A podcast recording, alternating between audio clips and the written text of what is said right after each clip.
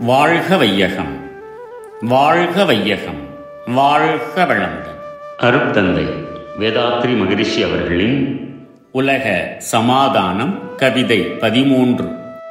இயற்கைக்கேற்ற வாழ்வு. மனிதனின் உடல் அமைப்பும் மதி அமைப்பும் மண்ணுலக அமைப்பும் மற்றனைத்தும் ஆய்ந்து இனி வகுப்போம் ஒரு திட்டம்.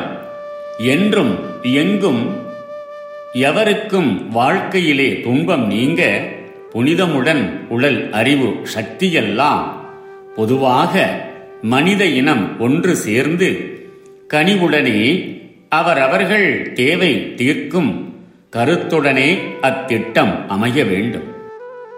மனித உடலின் அமைப்பு சுகாதார தத்துவம் அறிவின் இயல்பு இயக்க விளைவு மனோ தத்துவம் பூமியின் அமைப்பு விஞ்ஞானம் ஆகிய இம்மூன்றை ஒவ்வொன்றாகவும் ஒன்றுடன் ஒன்று பொருத்தியும் ஆராய்ந்து பார்த்து இனி நாம் ஒரு திட்டம் தயாரிக்க வேண்டும்.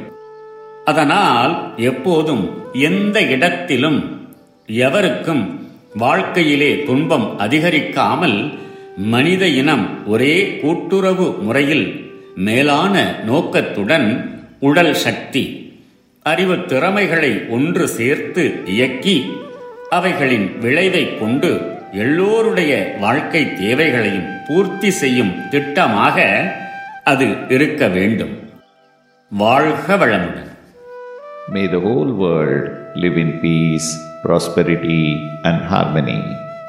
World Peace by Yogiraj Sri Vedatri Maharishi.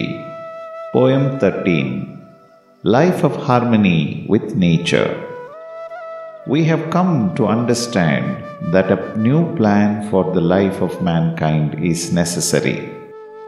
In that plan, we should have a total perspective vision to take into account the natural structure of the physical body, the natural potential of knowledge and spirit, the ecological resources of earth in different areas and continents, the need for survival and enjoyment. There must be an administrative setup so as not to induce any man to inflict pain or loss to others and there should be no opportunity or need to do such immoral deeds.